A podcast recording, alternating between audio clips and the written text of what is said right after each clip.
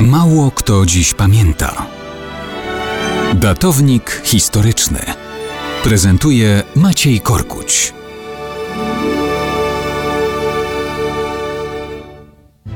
Mało kto dziś pamięta, że jutro minie rocznica zakończenia polskiej wojny sukcesyjnej w Europie.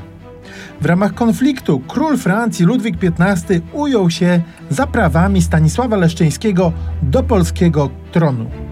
W 1733 roku, po śmierci Augusta II Sasa, króla Polski i elektora saskiego zarazem, Leszczyński został wybrany przez szlachtę królem Polski. To była ostatnia naprawdę wolna elekcja króla w naszej historii. Leszczyński był ojcem królowej Francji Marii Leszczyńskiej, stąd poparcie zięcia miał murowane.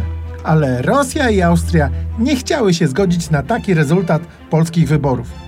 Po różnych cesjach i zobowiązaniach ze strony Saksonii zaczęły oba państwa forsować na polski tron syna zmarłego Augusta II, elektora saskiego Fryderyka Augusta.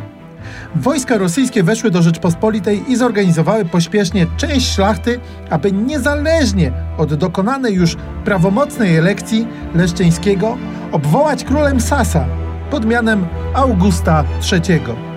Wojska saskie zabezpieczyły szybką koronację na Wawelu, a wraz z Rosjanami zdusiły stawiających opór Polaków.